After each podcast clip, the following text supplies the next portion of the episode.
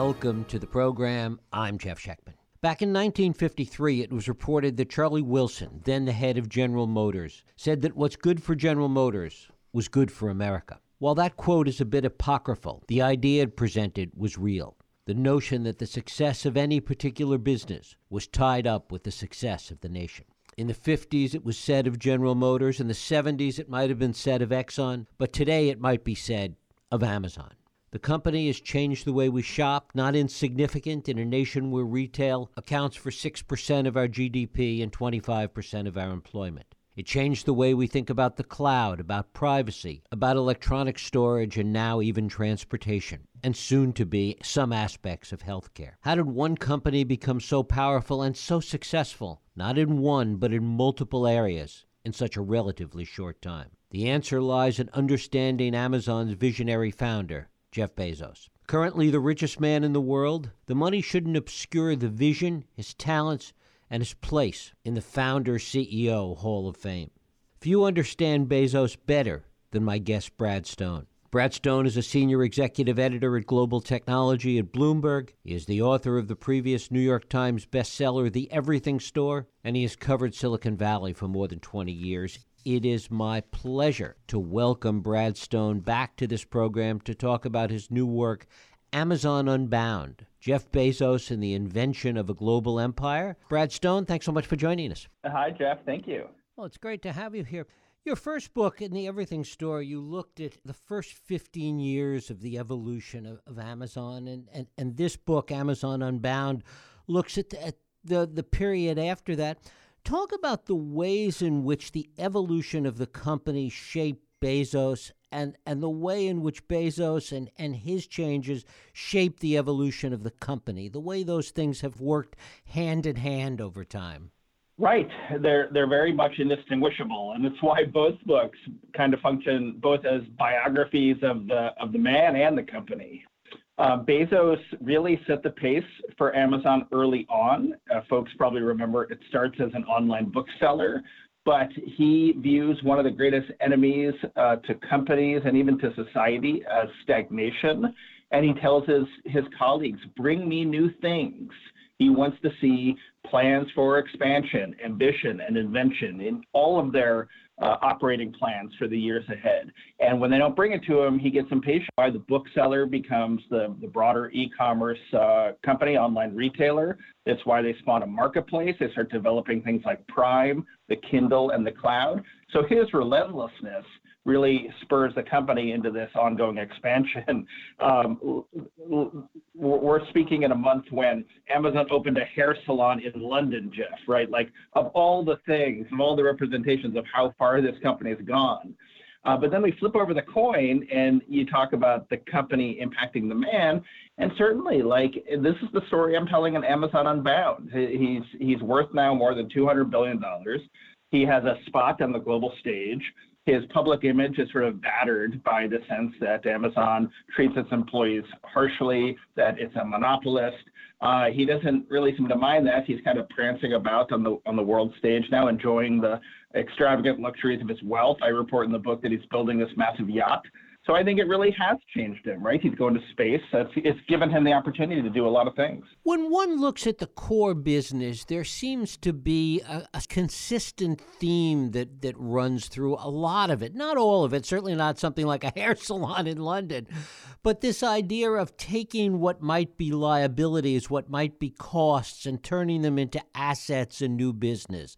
If he was selling books, he could sell everything. If they needed cloud storage in order to sell sell everything, they could turn that into a profit center. This idea that they were able to take parts of the business that might be liabilities and turn them into profit making assets. Talk about that. Yeah, I think part of that springs from necessity. Um, people remember the way in which Wall Street kind of counted Amazon out for many years after the dot com bust in the year 2000 its stock price was in the doldrums for years. eBay was valued more highly.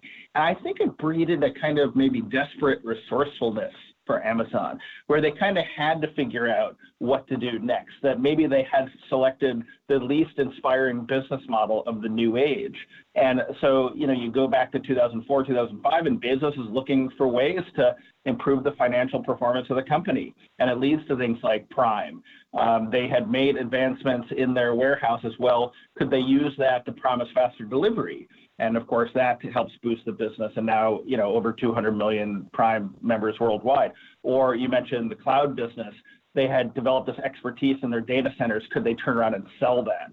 So part of it sprang from a kind of desperation, and now I just think it's sort of the mo of the company. You know, what what can they do uh, that they can tur- turn around and kind of operationalize. Uh, a good example these days is the supermarkets that they're developing. Um, Amazon, they're called Amazon Fresh, not Whole Foods, but um, supermarkets with lower prices and broader selection. Well, it's Amazon, so it's not it's not just a plain old supermarket.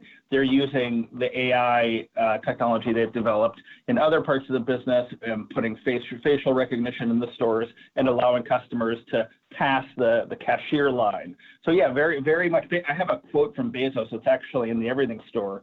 We don't have many big advantages, so we have to weave a rope of our, of our smaller advantages, and I think that's what he does. Talk a little bit about the culture of the company, the way the culture has evolved, and the way it reflects Bezos in so many ways. Sure. It, it, won't be a surprise uh, to people listening that this is a famously difficult culture. You, you often have to separate the, the warehouse culture from the office culture, but let's speak in generalities. Employees are measured, their performance is closely monitored. If they're falling behind, they're put on performance improvement plans. There's a constant kind of allegation, which Amazon sort of contests, but I think broadly it's true that they try to push a certain percentage of employees out the door. Um, Jeff Bezos had this had this feeling, and I, I quote some former HR people in the book as recalling him saying it that the, the greatest danger to Amazon was an entrenched and disgruntled workforce. So we all know those colleagues who have stuck around for too long and who have lost their motivation, have lost their verb, and he devised systems to push those people out and to constantly hire new people. So I think there's a sense that this culture can be kind of cruel, you know, can be sort of transactional. Um, that Amazon doesn't want to sit there and mint millionaires with its growing stock price because they, then they'd get fat and happy and wouldn't keep working. So that is responsible for a lot of the accounts I think that people read and hear about and that I write about in my books of this being a difficult place to work. And in that sense, Amazon is a little bit different than some of the Silicon Valley culture in in, in the cushiness of it in, in Silicon Valley versus Amazon, the idea of, you know, free food, free perks that we hear so much about. That's not part of the Amazon culture. No, that's right. I mean, there's this there's this corporate value of frugality um, that stems from I think it's it's beginning as a retailer that it really couldn't pamper employees or allow everyone to fly business class because that would show up in higher prices for customers. But I think the bigger difference these days is that in Silicon Valley, I think there's a permissiveness about political views and internal dissent. And you see it at Google and to some extent at Apple, um, at Facebook, where employees are banding together and demanding changes and protesting some elements of their office experience. And Amazon fires the whistleblowers, or at least it has historically and did during the pandemic.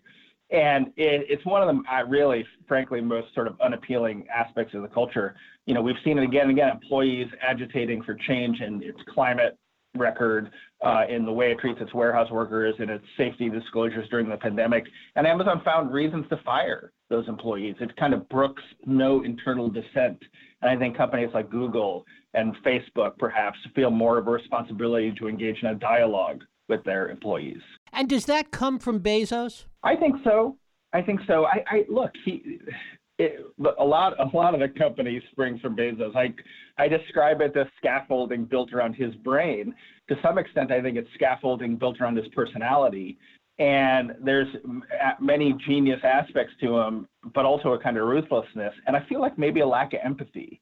And he always, and he, he can see things, he can see systems, not necessarily people. And I think that he he sort of realizes, and look, I mean, frankly, there's a point. I mean, some of the agitation at, for example, Google over diversity and and uh, representation and and and and and um, the ethical values of their artificial intelligence systems. Have, you know, the company has pulled out of government contracts, for example. Well, Amazon, Bezos is sort of like unwilling to have that conversation. He says, we're going to do it.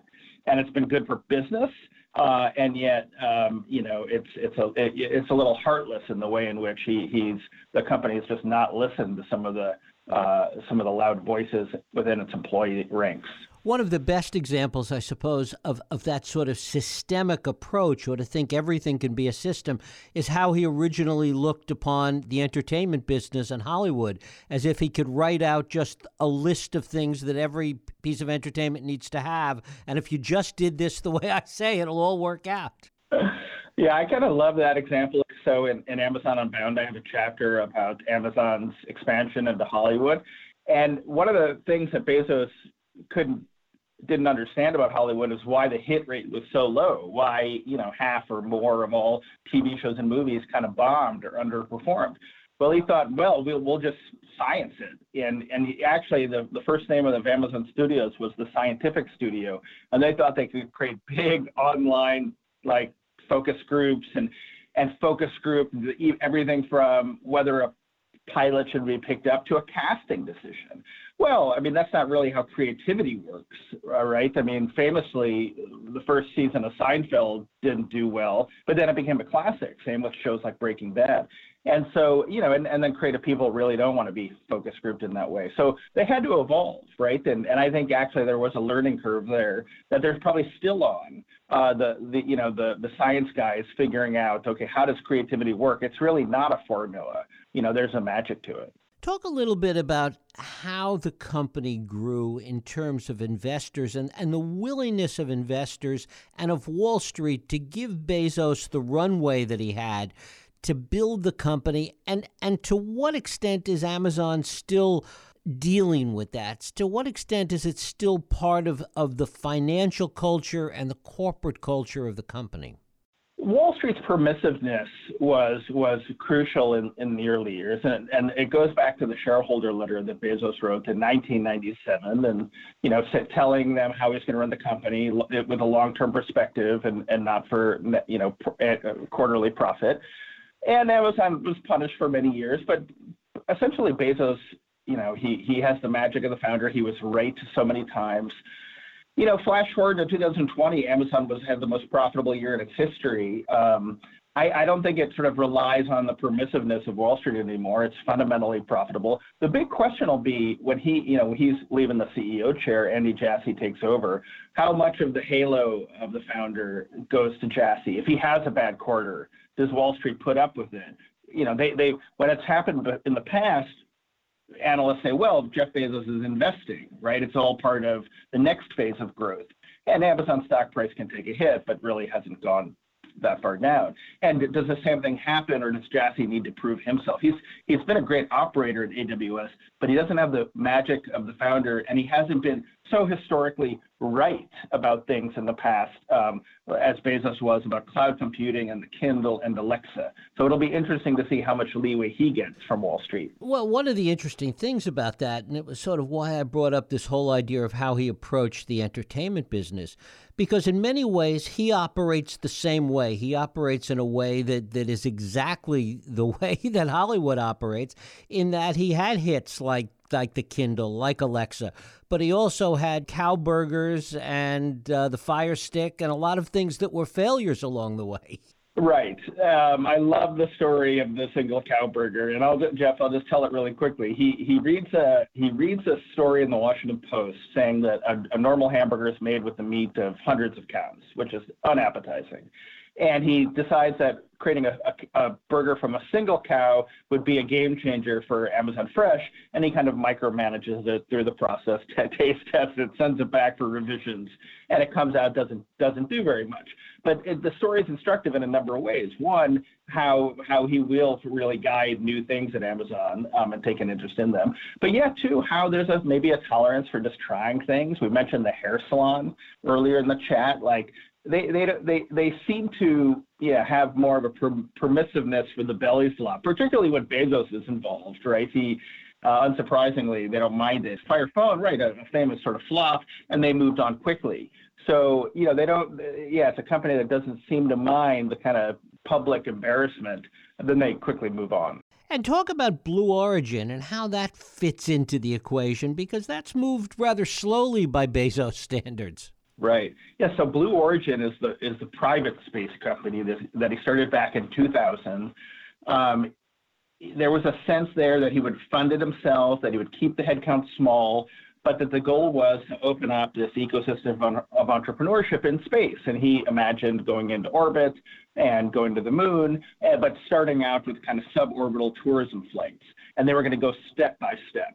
And then this little company called SpaceX comes along, founded by Elon Musk, starts two years later, and basically starts to run laps, or I guess kind of orbit, run orbits around uh, Blue Origin. And they they get the government to pay for their progress in terms of satellite launches and trips to the ISS and, and beyond.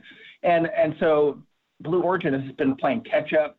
Uh, Bezos is taking the first suborbital flight now 21 years after he started the company in late July. Um, they've got a lot of work. They've got a lot to prove. They haven't accomplished much, and he's spent billions of dollars. So it's an extraordinary kind of story, right? In his empire of accomplishment, there isn't much that hasn't worked.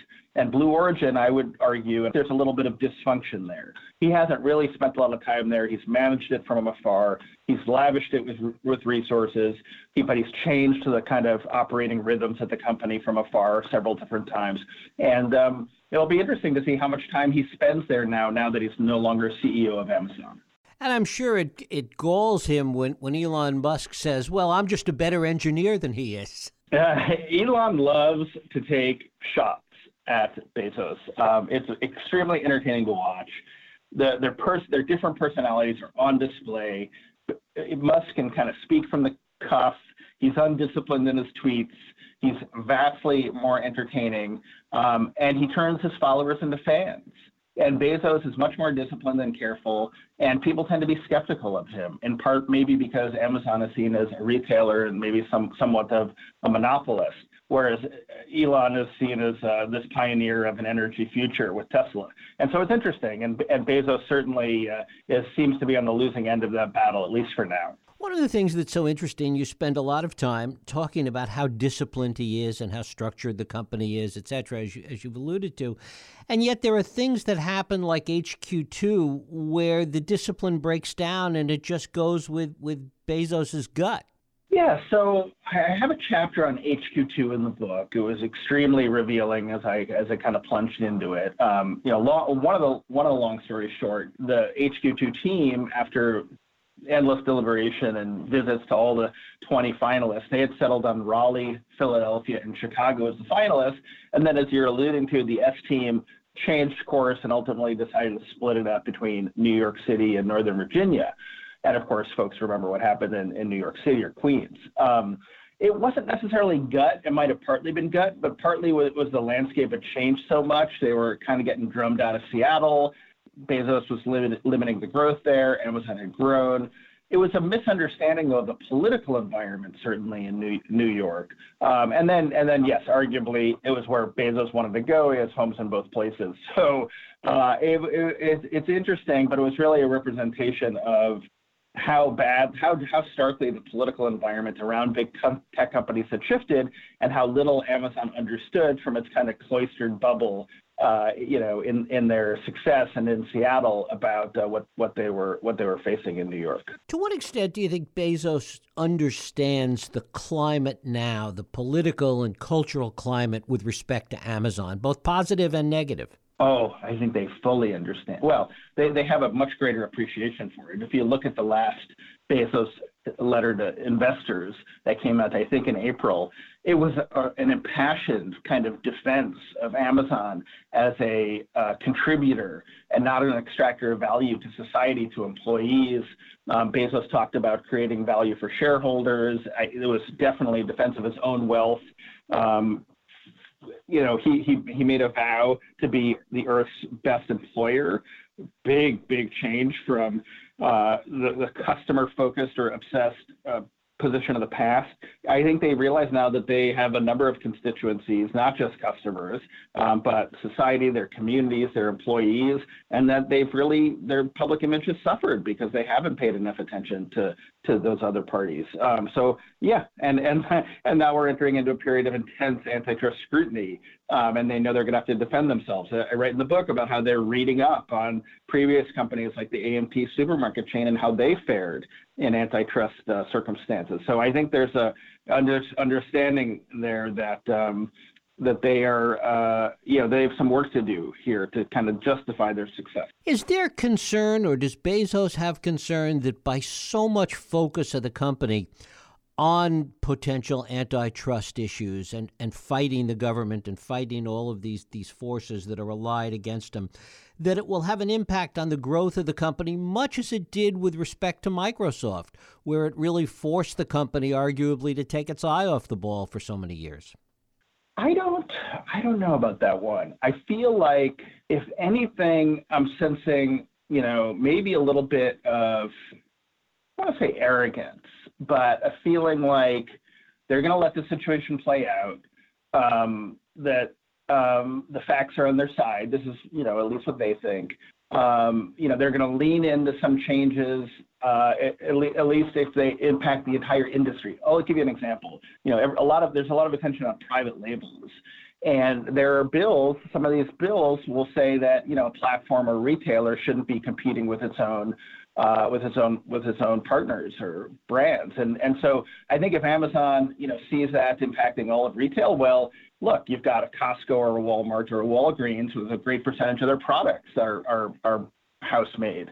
Um, and so they'll lean in the changes as long as they're broadly impacted. And if, if that's the case, and I'm sure the courts would enforce that kind of fairness, then Amazon will be fine. So I don't, I don't, I'm not sensing any panic from the company, but I think they want to lead with their chin and and not do what Microsoft did in the 90s, which is be a kind of pugilistic antagonist in this process.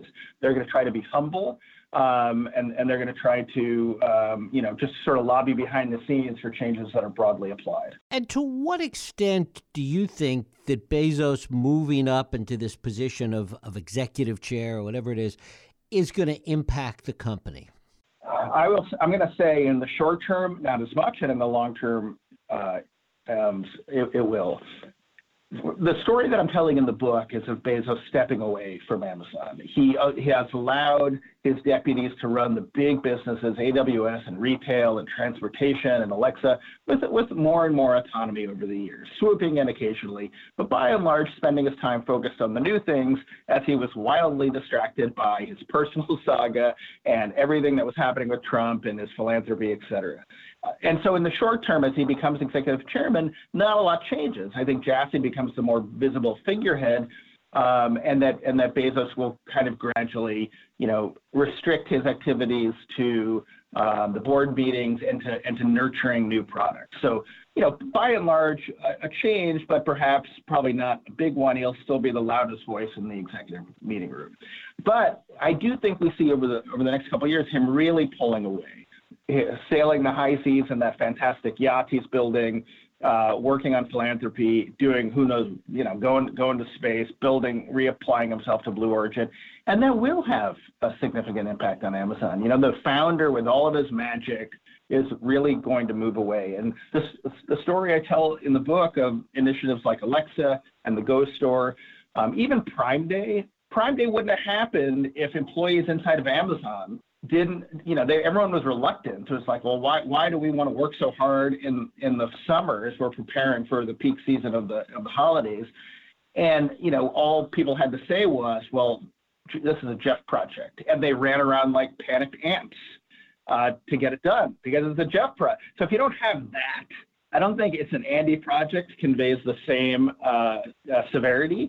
So I think they'll lose that. They'll lose a little bit of urgency and um, that will be a risk for for Amazon for sure. The fact that the company may solidify and, and grow slower as a result of not as many new areas, to, to what extent is that a concern to people inside Amazon that really rely on the stock price in terms of their potential compensation? Well, um, look, I mean, I think a stagnating stock price is is a is a risk uh, to Amazon, and compensation is so um, intensely um, uh, stock based, equity based. Um, yeah, so so that's a risk. Turn, high turnover is a risk. Amazon always has an, a little bit of high high turnover in its ranks. Um, and so, um, yeah, but but like you, when you talk about new areas, I think that they do have their eye on new areas. There's healthcare, um, and there's um, there's a satellite network they want to launch to provide internet access. It's called Project Kuiper in competition with Starlink. Uh, they've got the online pharmacy and all the healthcare stuff I just mentioned, robo- robotics initiative. So there's plenty of new things that could move the stock price. And then, of course, there's plenty of room to grow in cloud computing and um, and, and retail overall. Uh, but yes, a, stagnating stock price is kryptonite to Amazon and even other tech companies where compensation is very much equity based. And finally, when when Bezos steps away, when he goes into space, sails on this incredible yacht for a while and everything else, and gets bored with all of that what do you think is next for him from, from a business perspective? Is it back at Amazon? Is it something new? Is it Jeff Bezos 3.0? What happens? You know, I, I want to be hopeful here and, and, and, and say that he's going to apply himself to philanthropy. He, he now has a $200 billion fortune to give away. He created the Bezos Earth Fund and seems to understand that climate change really does pose an existential threat to, to humanity. Um, I hope he's going to get more involved in that and use his his, his kind of talent for invention um, and to, for spotting exciting companies to make a difference there. But I mean, the fact that he's building this yacht, the fact that he does seem now with his new partner to so enjoy the, that life of luxury and wealth, yeah, I think we're, we're going to see him enjoying himself as, as he continues to kind of new new products at Amazon, work on Blue Origin, continue to, to operate the Washington Post. I, you know, he'll be a busy guy spreading himself uh, along a lot of uh, responsibilities. Brad Stone, the book is Amazon Unbound Jeff Bezos and the Invention of a Global Empire. Brad, I thank you so much for spending time with us. Thank you, Jeff. Thank you.